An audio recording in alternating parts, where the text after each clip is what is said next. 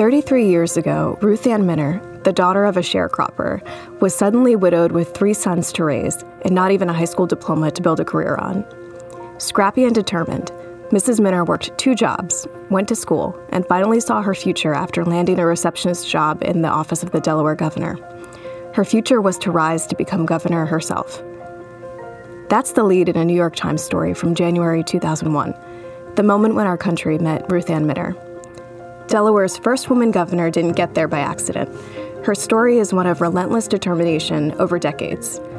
To help celebrate her 85th birthday, we spoke to several people who watched Ruth Ann become the trailblazer we remember. Dick Carter is Legislative Hall's resident historian and has known Governor Minner for decades. From the Delaware House Democratic Caucus, this is Whip Count.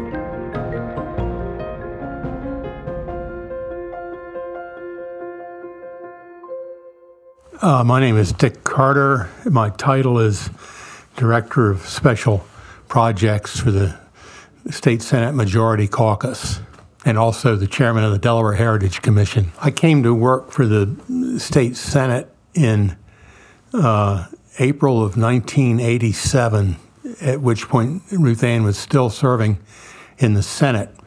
And I worked with her for about um, four or pardon me, five years while she was in the Senate, and uh, always found her to be probably the best organized member of the Senate that I ever ran into. That was back before the digital age had had uh, descended upon us, and she used to keep a, a, couple of boxes full of index cards, in which she had, I think, every person, or uh, certainly every registered voter in her Senate district, on an index card. And every time she would have any interaction with them whatsoever, notes went down on that card. And the other thing that was interesting was that um, this was back when we used to do uh, a lot of direct mail and campaigns. I should mention in those days that Senate staff people were, uh, it was made very clear to us on our first day that that uh, we had certain unofficial duties in election years. One of which was helping our bosses get reelected. So uh, anyway, uh, I did a lot of that for her and others. But um, we would send out these direct mail pieces, and she always knew exactly where every single house was on all the rural routes in her district, of which there were numerous ones, uh, that being the Milford country areas around the, the town of Milford. So I, I came to have an awful lot of respect for her then. How would you describe her? Um, I know she had a very interesting start to, um, you know, running for office. How would you describe her um, in that lead up, and then when she actually finally? You know, the thing that's really interesting about her, I mean, she's the woman's had an absolutely fascinating life. She, I think, served in almost every function you can serve in in this building. She was a House page, a Senate page. She was Governor Tribbitt's secretary and had her office out in the hallway on the second floor of Legislative Hall. Uh, she served for, I think, eight years in the House of Representatives, and she served for about 10 years in the state Senate. Then she served as lieutenant governor and then as governor. So I mean, she's she's like every possible. I mean, I don't think she ever worked in the kitchen, but uh, just about everything else, you know, she she did. The other thing that is just amazing to me about Ruth Ann is that she was born and raised on a farm in the Slaughter Neck section of northeastern Sussex County, and uh, she attended Milford High School, and she quit school at the age of 16 to get married to her uh, true love, Frank Ingram. And she was, um, uh, you know, a lot of girls that quit school at that age or do, do so because they are with child. And she was not. She just was madly in love and wanted to get married, so they did. And uh, they went on to have three sons. And then her husband died in his very early 30s. And uh, there was, was um, Ruth Ann with with uh, three quite young boys and a high school dropout. She, I guess she was about 30 at the time, and she got wound up getting a GED from Del Tech And she also this this just uh, this is kind of practical person she is.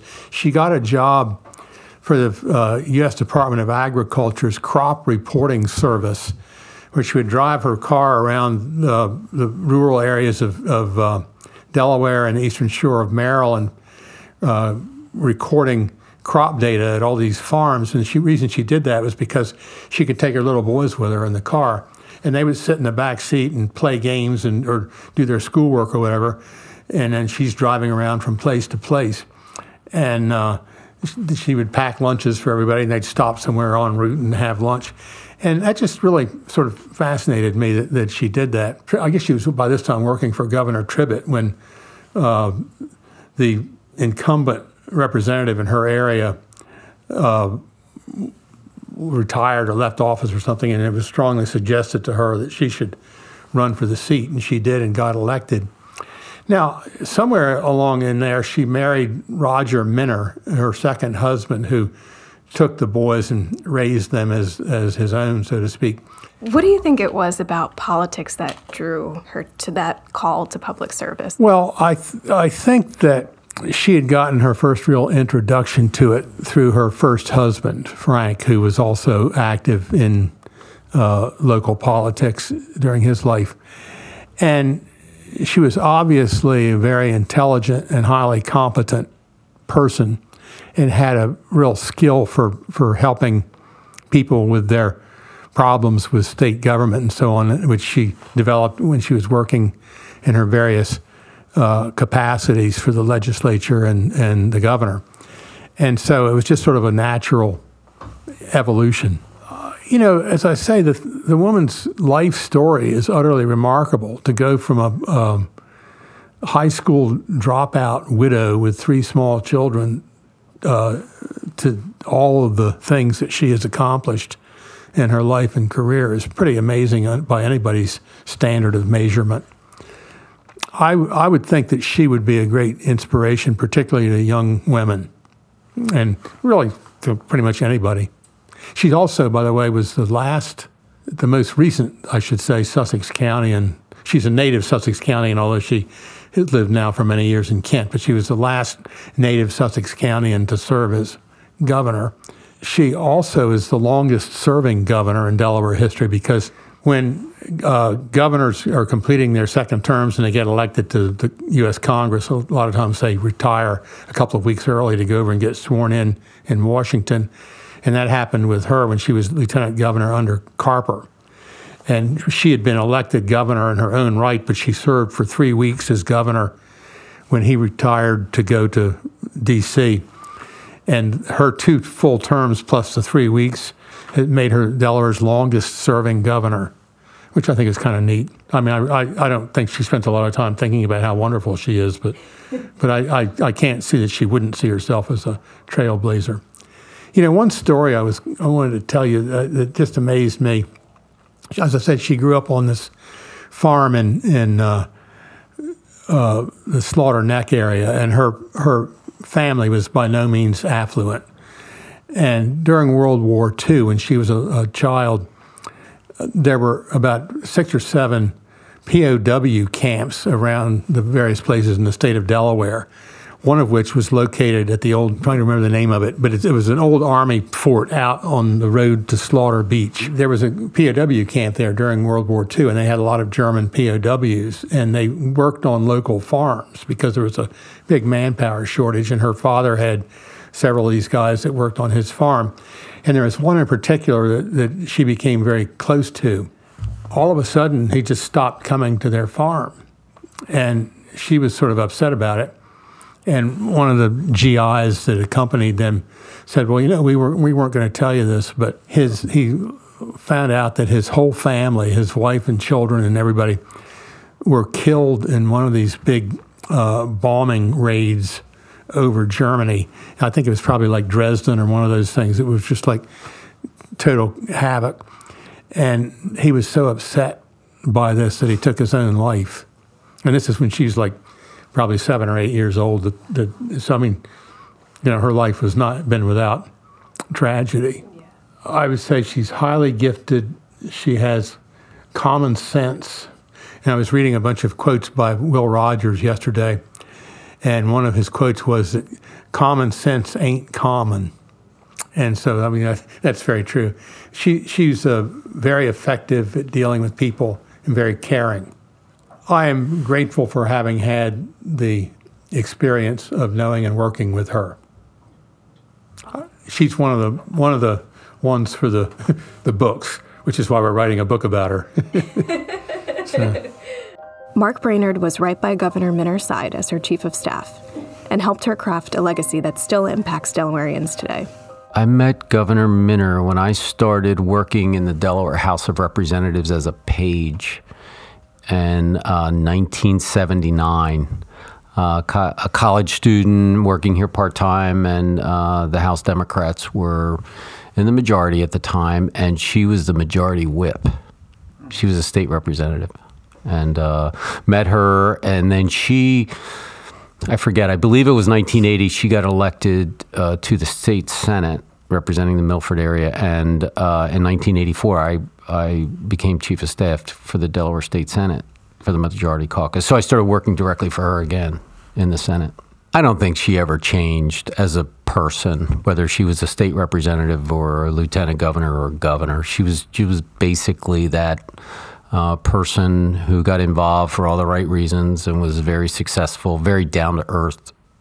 Nothing. She never got caught up in being an elected anything. She was just a true, genuine, down to earth person. At at heart, I mean, she's a mother and a grandmother and a great grandmother. That's I believe that's the way she views the world, just as you know how she.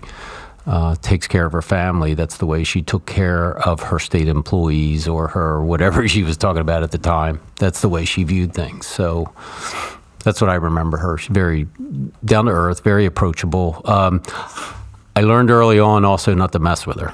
I, I, will never forget the image of her sitting down in Woodburn with uh, the cook and you know the butler there, and they she had them sit at the table with her and have coffee, and they would talk, and they she would know everything about their families and uh, they they loved her. I mean, they they just treated her with such respect, and it was because of that personal connection that she made with everybody. Whether again, if it was a frontline employee to a CEO, I remember that because the following week we went to NGA, National Governors Association meeting in D.C., and um, after the first day of meetings, there was a picture on USA Today and uh, President Bush, George W. Bush, was sitting down with her, you know, leaning in, talking about Homeland Security.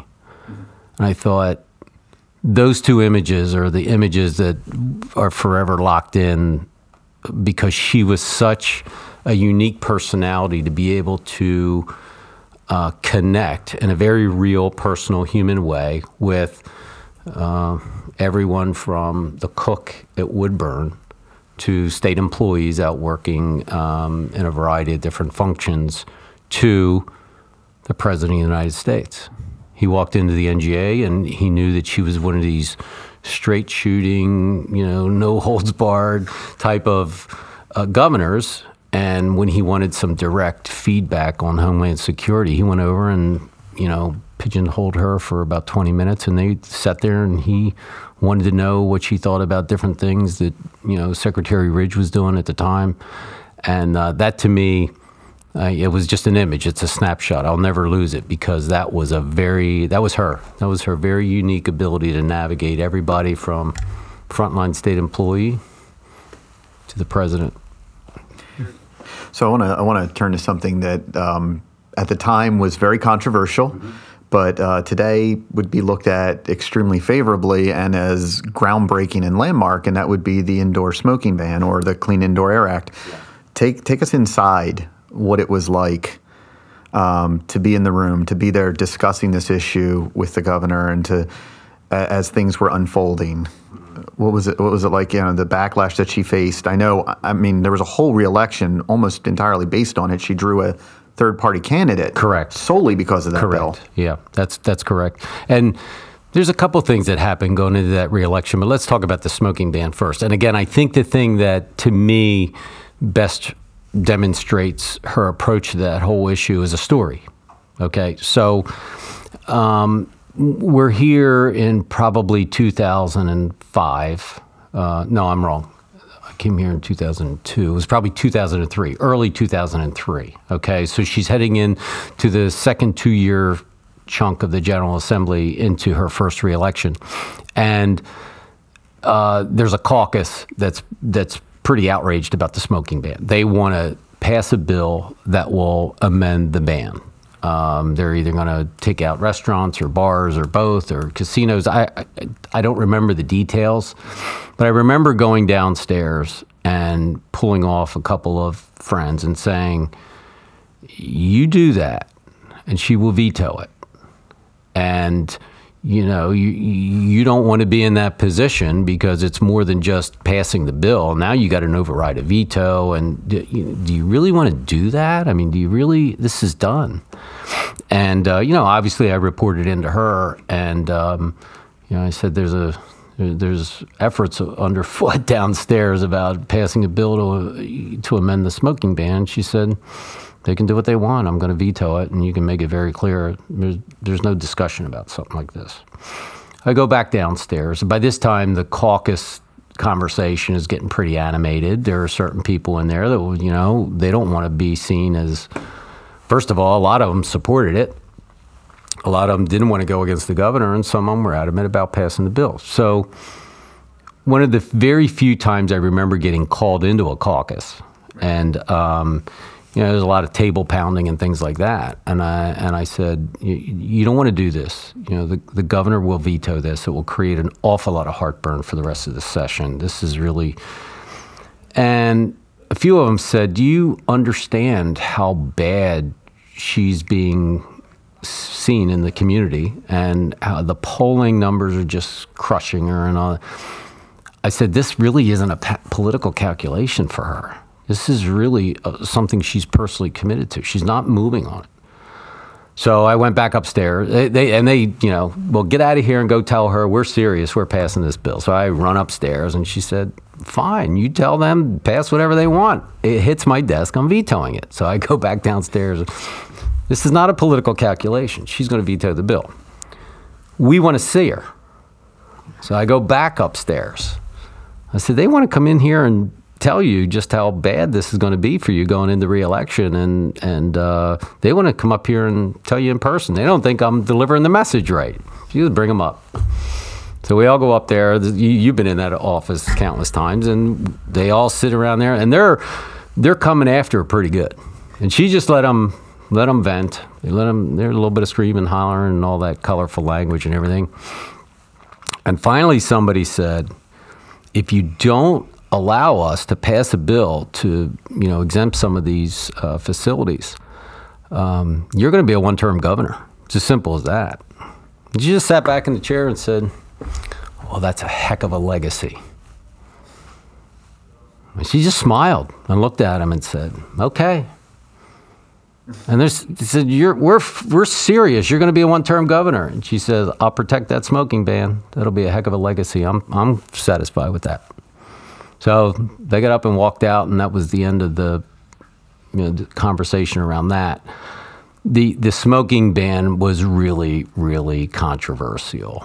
You know, this governor uh, Governor Carney likes to talk about uh, you know the the parade factor when you go to parades. He, you know, he judges how things are going based on the reception you get at parades. She had people screaming at her at parades. It was it was yeah.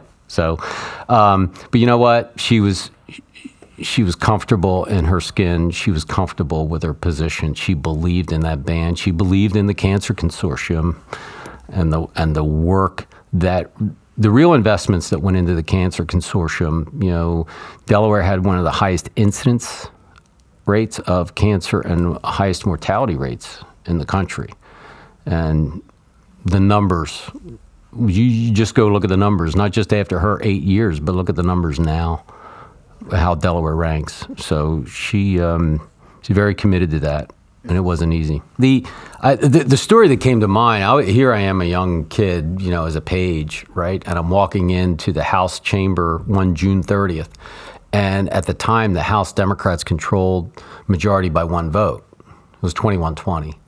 And uh, she was the whip, so it was her job to keep all the Democrats in the chamber. And I won't mention any names, but one of these young bucks goes walking out, and he's in an office back there on the phone. It's like 8 o'clock at night. And um, she looks over to the side, and I'm sitting there, and she calls me over, and she says, Where's so and so?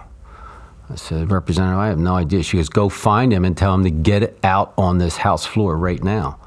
So I go looking at all these offices, you know, and, and, I, and sure enough, I come to this state representative, and he's on the phone. He's got his feet up on the desk.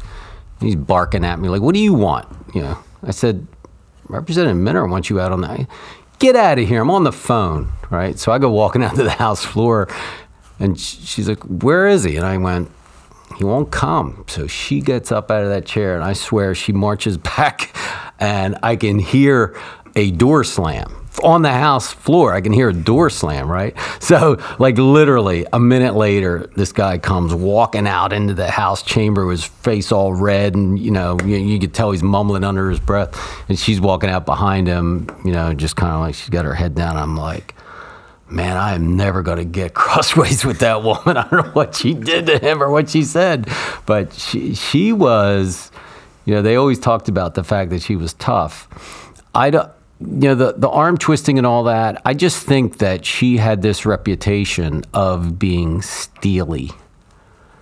You know, the, you you were not going to push her around. You weren't going to threaten her. She she came into that office and she used to tell us all the time. You know, uh, the media is not going to run this state. You know, we're going to do what we think is right, and or this group is not going to run the state. You know, it's our job to make sure that the you know the agencies are running well. It's our job to uh, lay out our priorities, and they're not going to run it. It's our job to do that, and um, that to me, when when you run for governor, or if you're a chief executive, or you know, obviously run for president or something, you go in there with some pretty clear ideas about what you want to get done and how. And uh, if, if you allow other people to tell you how to do it and what you're going to do and all that, then you know why be there? She had some very clear ideas what needed to be done and what her priorities were. So, um, you know, the, the bottom line is, you know, she was smart. She was very strategic. If she thought there was a way other than to take a bill defeat, then she would negotiate or talk through a compromise or an amendment or something like that. But I'll tell you, I, all I remember is her just developing a position and just fighting for it. You know, she was a good person. She was a really good person. You know, Jim Soles used to say, you know, you want good government? I want good people. Uh, you know, it sounds overly simplistic, but it's true.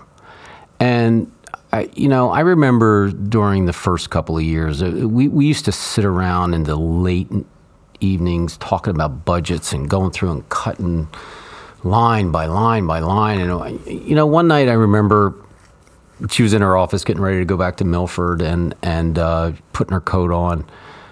And uh, it, it was a long, contentious day. Nobody likes cutting things. And um, she went through an entire day of making decisions on cutting. And um, I said, uh, I said something like, "Well, you know, someday you'll be able to get some things done." And, you know, just trying to put a positive spin on the day. And she said, um, "You know, Mark, save all your energy, like your really important energy, for home." I'm I'm going to go home and I'm going to see my kids and my grandkids, and that's where I'm directing my energy. You know, this is just work.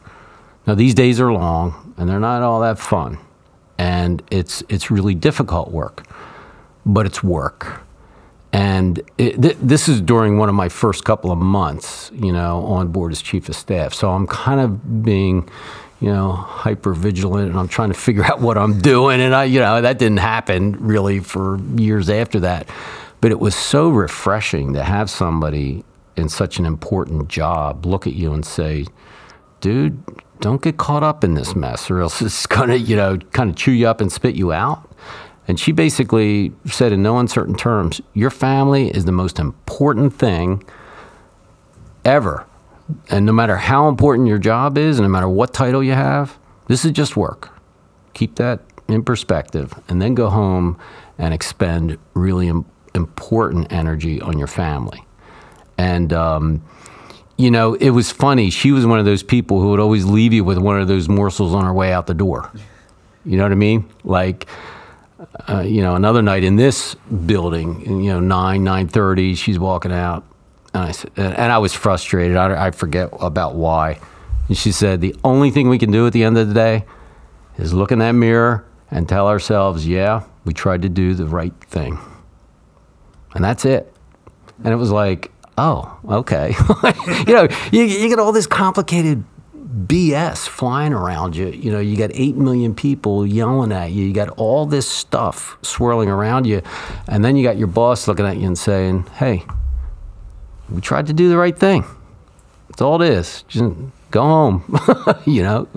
And uh, I, that's a very long way of saying she was a very good person. She is a good person. And uh, she made sure that when she became governor, she, you know, demonstrated that. Bobby Byrd, while currently a lobbyist, served in the House of Representatives with Governor Minner as she started her political career. Bob Byrd, uh, I'm a lobbyist uh, with the Byrd Group. I've been doing this for 30 some years. Uh, prior to that, I was the lobbyist for the State Chamber of Commerce for 10 years.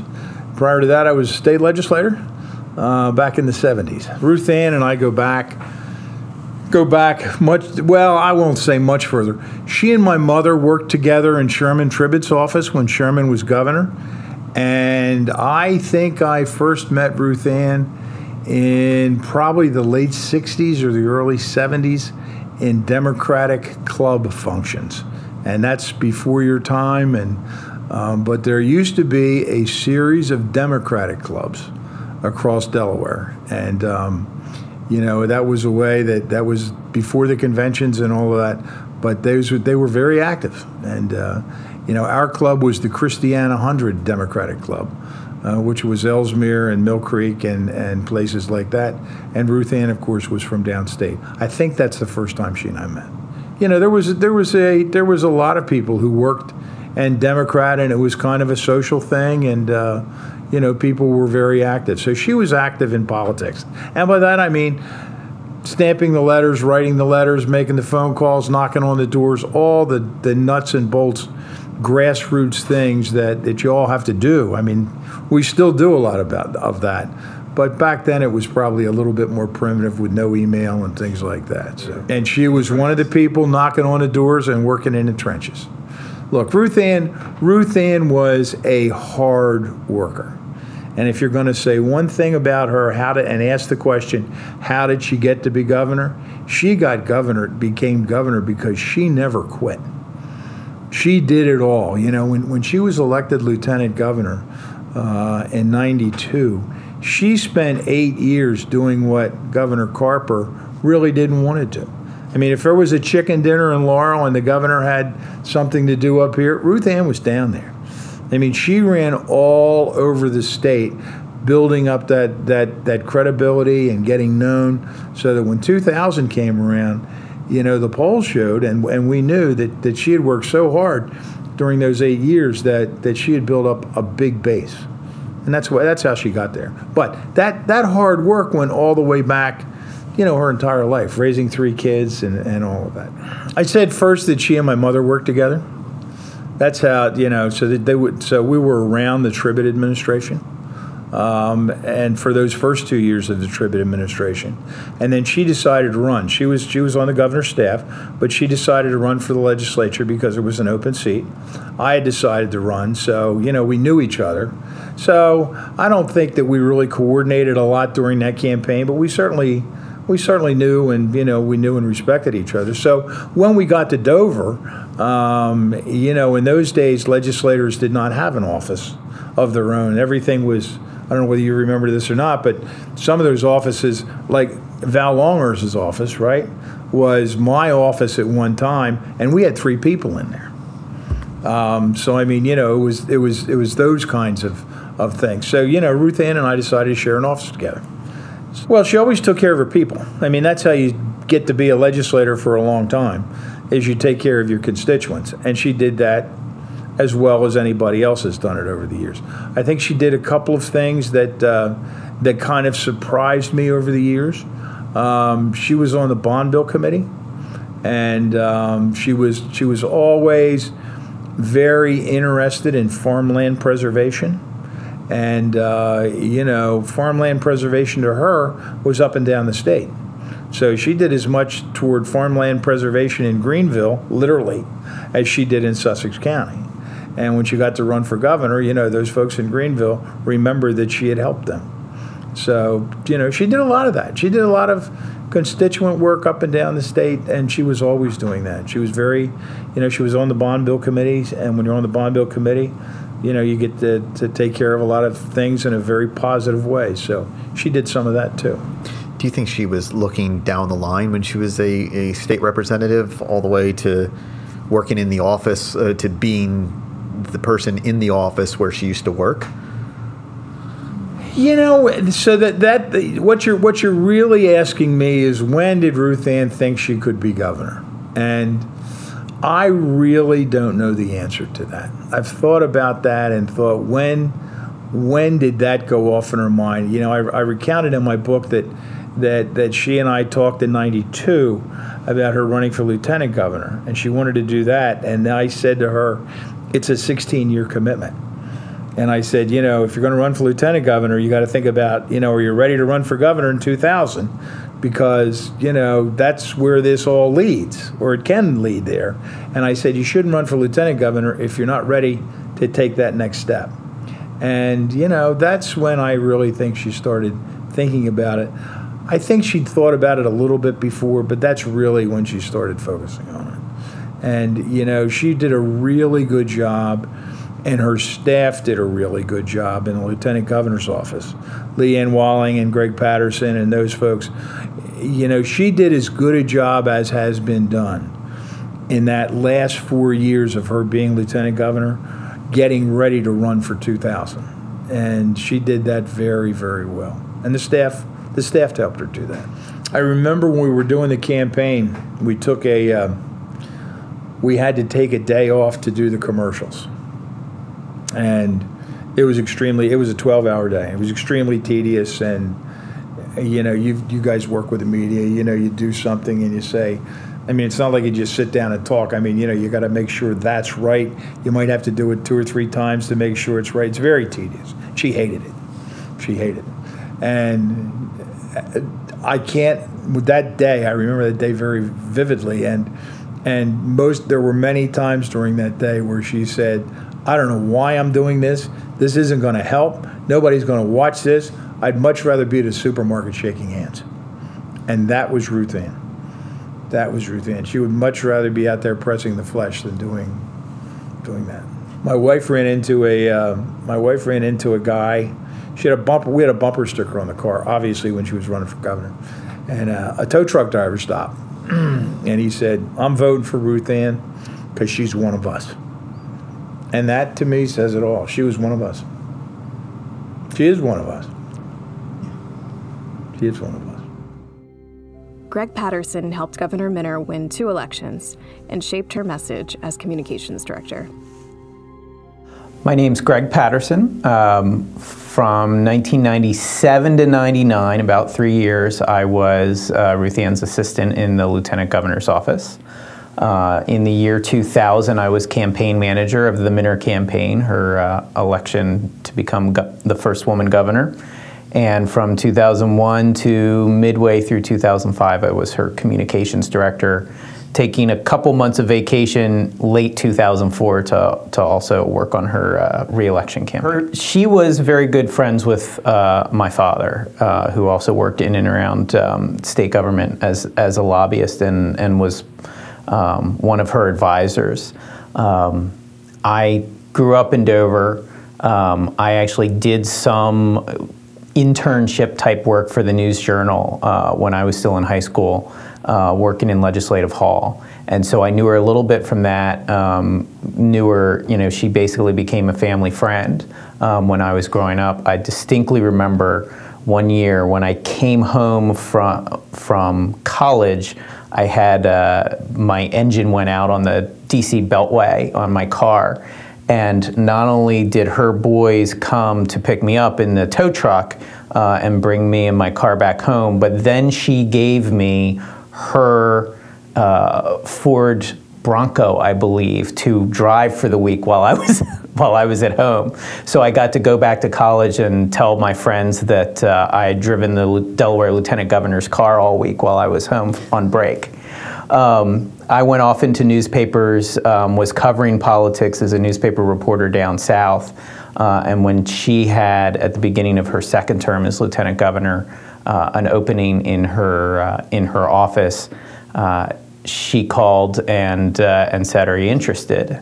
Um, and I always figured I'd end up in politics at some point. I wasn't quite ready to get up, give up newspaper reporting, but in having conversations with her, she was certainly the person who who made you feel good about politics, um, who was in it for the right reasons, who was who was devoted, who was smart, um, and and really kind of inspired uh, the the people around her. She was. Um, kind of an old school politician, as I'm sure you have heard, um, who knew where all the bodies were buried and had a very long memory. Um, and so, for a first job in politics, um, it, it was something that uh, I was willing to come back to Delaware for, which I thought I had I had I would never do. The motivating factor for her through most of her political life was shaped by the way she came up. Um, she was, as, as many people know or remember from the campaign commercials in 2000, she was the daughter of, of a sharecropper. Um, she had a very poor uh, upbringing. She didn't finish high school. She married young uh, and had kids, and then had her first husband die, and she was out on her own um, as a as a single mother. And uh, at a time when that was not easy, when, as she would say, banks wouldn't loan her money because she was a single, a single mom. She got a job uh, working for the crop service, going out into fields and surveying crops to, to see what the yields look like and reporting back. And she took her kids into the fields with her because she had no other, uh, no other option. And so a lot of what motivated her uh, as an elected official, as a public servant, was trying to uh, trying to address some of the things that she saw and felt and experienced uh, coming up. Um, she was she was very much a proponent of, of women's rights, um, and so I think she saw being the first woman governor as an important milestone. But her main concern was the the everyday battles of of making life a little easier um, for people in positions like her. When I worked for her, I was in my 20s and early 30s, uh, and she regularly exhausted me. Um, you know, her energy was was just uh, endless. It seemed. Um, so she worked very, very hard. Um, she was she was always ready to do one more thing, one more stop uh, on the campaign trail. Um, one of the things that I think is different uh, looking at 2000 versus statewide campaigns now is back then almost every group of more than 15 people uh, felt entitled to have a gubernatorial uh, candidate for them.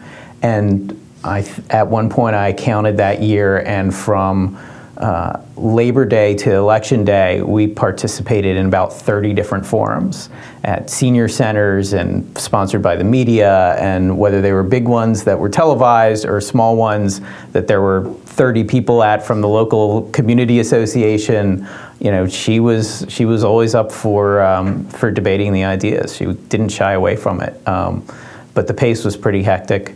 Um, fundraising is always a, a, tough thing for especially statewide elected officials uh, or statewide candidates to to get used to. Um, she didn't like it at first. Uh, eventually, it became a challenge to her, and she kind of embraced it uh, and um, did very well in that arena. So. Um, she, because of her background, because of her profile, she got a little bit of, of national attention early on. Um, she was in the New York Times um, that first week that she was governor. Um, I believe they came down and took a picture of her um, on a tow truck uh, down at uh, down at the yard. Uh, and then she was in the first couple days. Uh, she did a live shot on Good Morning America. Um, they set it up in, in Woodburn, and at 7 a.m. she was she was live from Woodburn on Good Morning America, and I remember um, Charlie Gibson, the longtime host at that point, said, uh, who had clearly only prepped for about 30 seconds for this interview, um, said something like, "Do you ever do you ever wake up and pinch yourself and say?" Ruthie, how did I get here? And she on national television said, Well, no, because my name is Ruth Ann. um, which, you know, as the guy standing next to the camera watching her say that on national television is just, is just amazing. Um, but it was uh, it, it, it, was a uh, interesting first year. You know, every governor has um, has kind of a honeymoon and, and a transition. I think hers was easier than most um, because of her background in, in Legislative Hall. Um, she had relationships that went back decades with the legislators and with legislative staff um, that I think um, helped us uh, accomplish some things in that first year. Um, one of the things is uh, you learned that you know, she had sources and she had conversations that you as her staffer would never know about. And you just figure out that she'd gotten a, piece of information somewhere that was very valuable that you didn't you didn't know where it came from. Um, the most concrete example I can think of is as as you may remember working in Legislative Hall, especially before everything was digital, when somebody was working on a bill or an amendment that uh, that they were trying to keep under wraps until uh, until they were ready, it would have to be printed. Um, and then would have to be introduced. And sometimes when you were working on something, um, it would uh, it, it, would be advantageous to see it before it gets uh, introduced. And I remember at one point, and I don't remember the bill there was an amendment coming on, on some legislation bill, and um, we knew it was coming. We didn't know exactly what it was going to say. We knew we were going to have to fight it, but you wanted to know what it said. And Ruth Ann, the governor, um, who used to sit outside the governor's office as the receptionist and who had been a representative and a senator and, and been a staffer in the building and knew everybody, she just kind of disappeared from the second floor and came back 20 minutes later and had a copy of the draft amendment because she knew who to talk to in the building. And to this day, I have no idea how she got it. I think you were able to kill the amendment. yeah, I think, think we did. I think we did. You know, but one of the other things that happened uh, in 2001 after the legislative session, obviously, was September 11th, um, which was uh, you know an interesting and, and scary day to go through. Uh, I was not with her in the morning uh, when everything happened. Um, I remember being actually in a in a staff and cabinet meeting, um, and somebody coming in and saying a plane just hit one of the one of the World Trade Center buildings, and um, we thought it, like many people, that it was just an accident. And then they came in a few minutes later and said a second one hit. Uh, and so that was kind of the indication that something was going on. And, and Ruth Ann was, I think, out at, out at some events, um, and we got in touch with her. Uh, and then we kind of spent the rest of the day on, uh, on a series of, of conference calls. Um, one of her very early decisions was to close state government um, and encourage all the schools to close, which they did, and send everybody home. Because while we didn't really know what was happening, um, she knew that everybody would want to be with their families. Um, and especially the parents would want to be with their kids, no matter the fact that it was happening in D.C. and New York, which are you know not in Delaware, but also not very far away. So she very quickly made that decision, um, and we sent everybody home. She and I uh, and others made our way to uh, the DEMA um, bunker outside Smyrna and spent the day there. Um, I remember receiving briefings from the federal government. Um, she did a call um, in the afternoon with the media to uh, to talk about what we knew and, and what steps we were taking um, to to protect uh, and learn as much as we could here in Delaware. Um, it was a uh, it was it was a long and kind of scary day uh, to be in charge because you didn't exactly know uh, what was going on. But she was, you know, she was steady as a rock as usual all the way through it, and and just um, making solid decisions all the way through. So I want to switch gears to something that like, a lot of people will remember her for, and I'm hoping to get your perspective on being on the inside on this one, and that of course is Senate Bill 99, the smoking ban. What was it like? What would we, we know it came about in part because her husband, her second husband, uh, had passed away, and one of the things, contributing factors was his smoking. Mm-hmm. Um, but what was it like in the office? Um, how adamant was she about getting that done and getting that done without poison pill amendments? It was, um, you know, it, it was a little I don't think it was a struggle personally for her. She was, by the time she was governor, having lost a husband to cancer, um, she very much was personally opposed to smoking.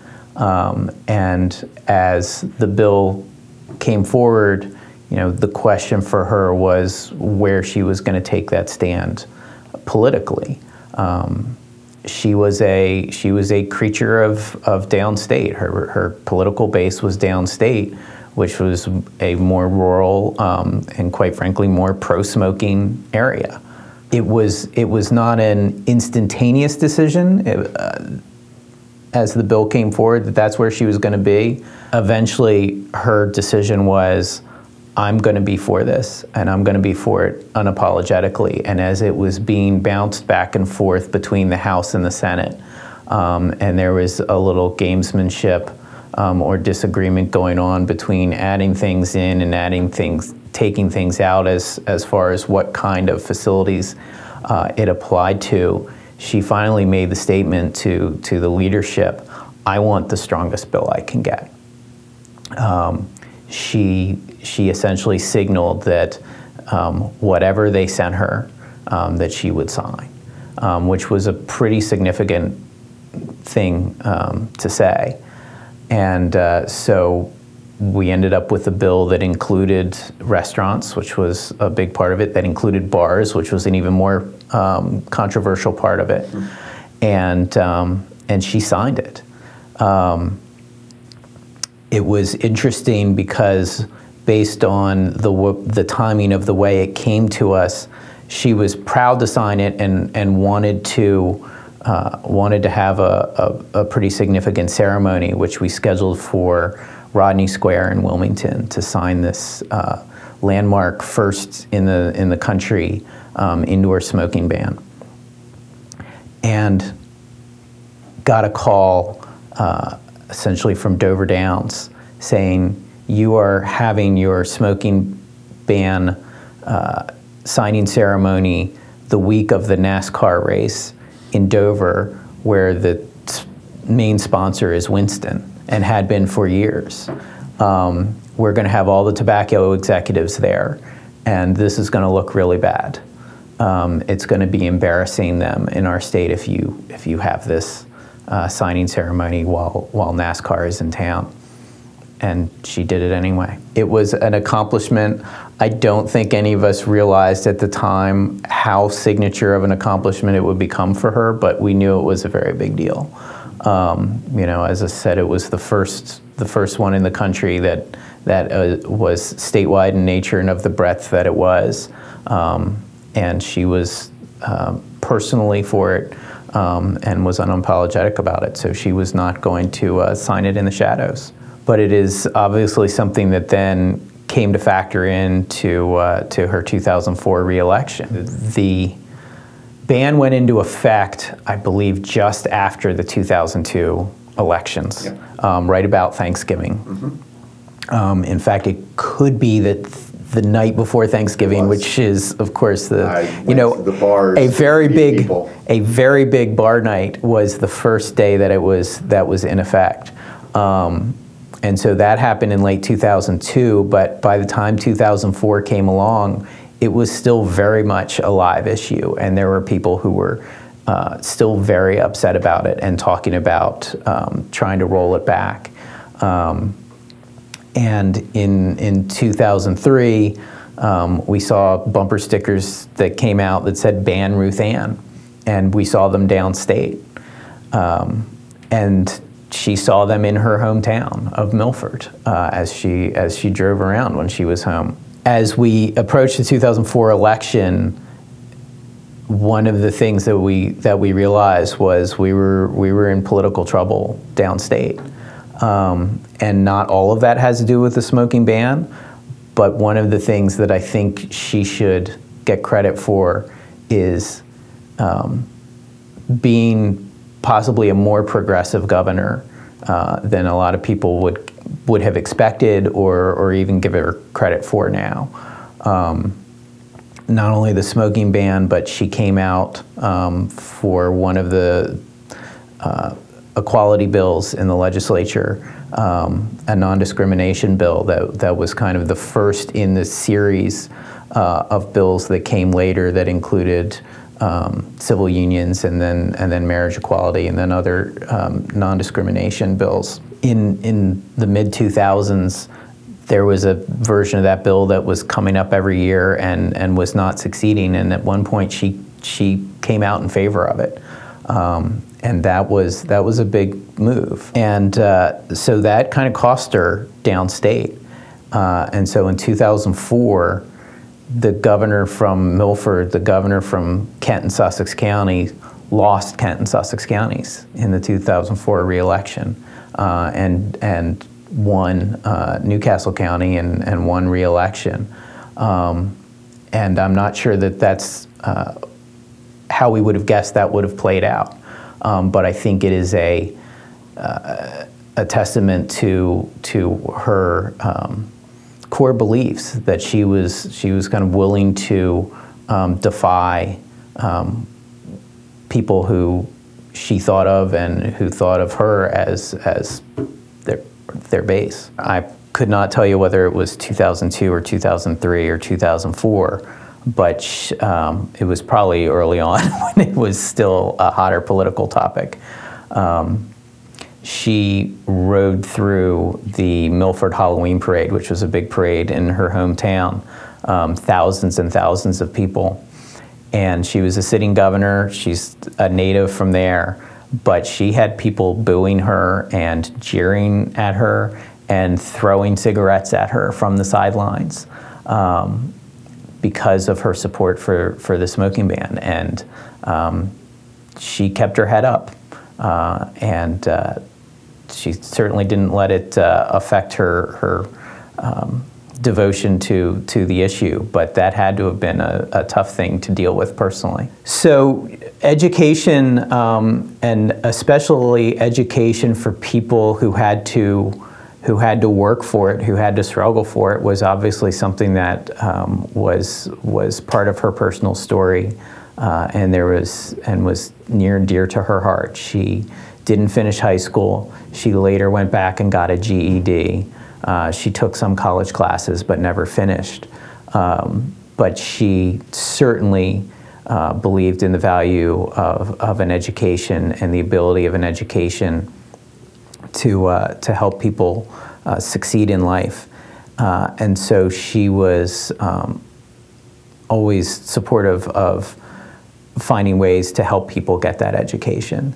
Um, and so one of her signature initiatives of her second term, which she started um, her second inauguration speech with, um, was, was the Seed Scholarship. Um, it was an idea that had been around um, that Senator Harris McDowell had, had talked about, but once she took it on uh, and said, I want anybody who, who does well in, in high school um, to have a chance at a, at a college scholarship. Um, and in those first years, it was it was getting tuition at Del Tech.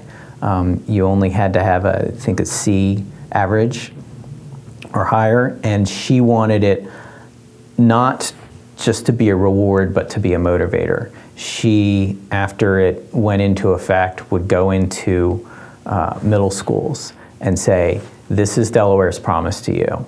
If you get a C or better, in high school. If you can just do that, then we're going to help pay for, for college at Del Tech. And um, to her, that was, that was a big part of her legacy. The conversations that I remember with her, I mean, obviously we talked about work a lot, um, and we and we hashed out issues. Um, but the conversations that I remember now, you know, years later, were were about her family.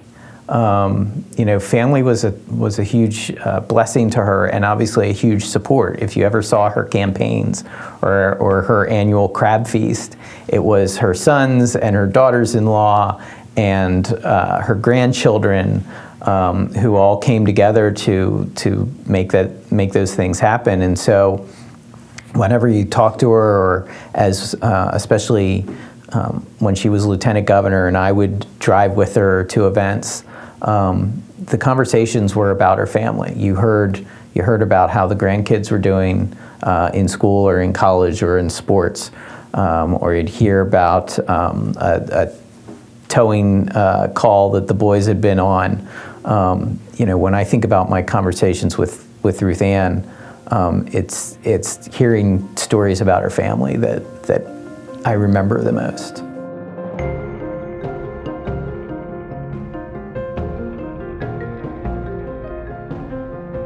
Whip Count is brought to you by the Delaware House Democratic Caucus. Follow us on Facebook at facebook.com slash DEHouseDems, on Twitter at DEHouseDems, and on Instagram also at DEHouseDems. More episodes are coming, so make sure you're subscribed.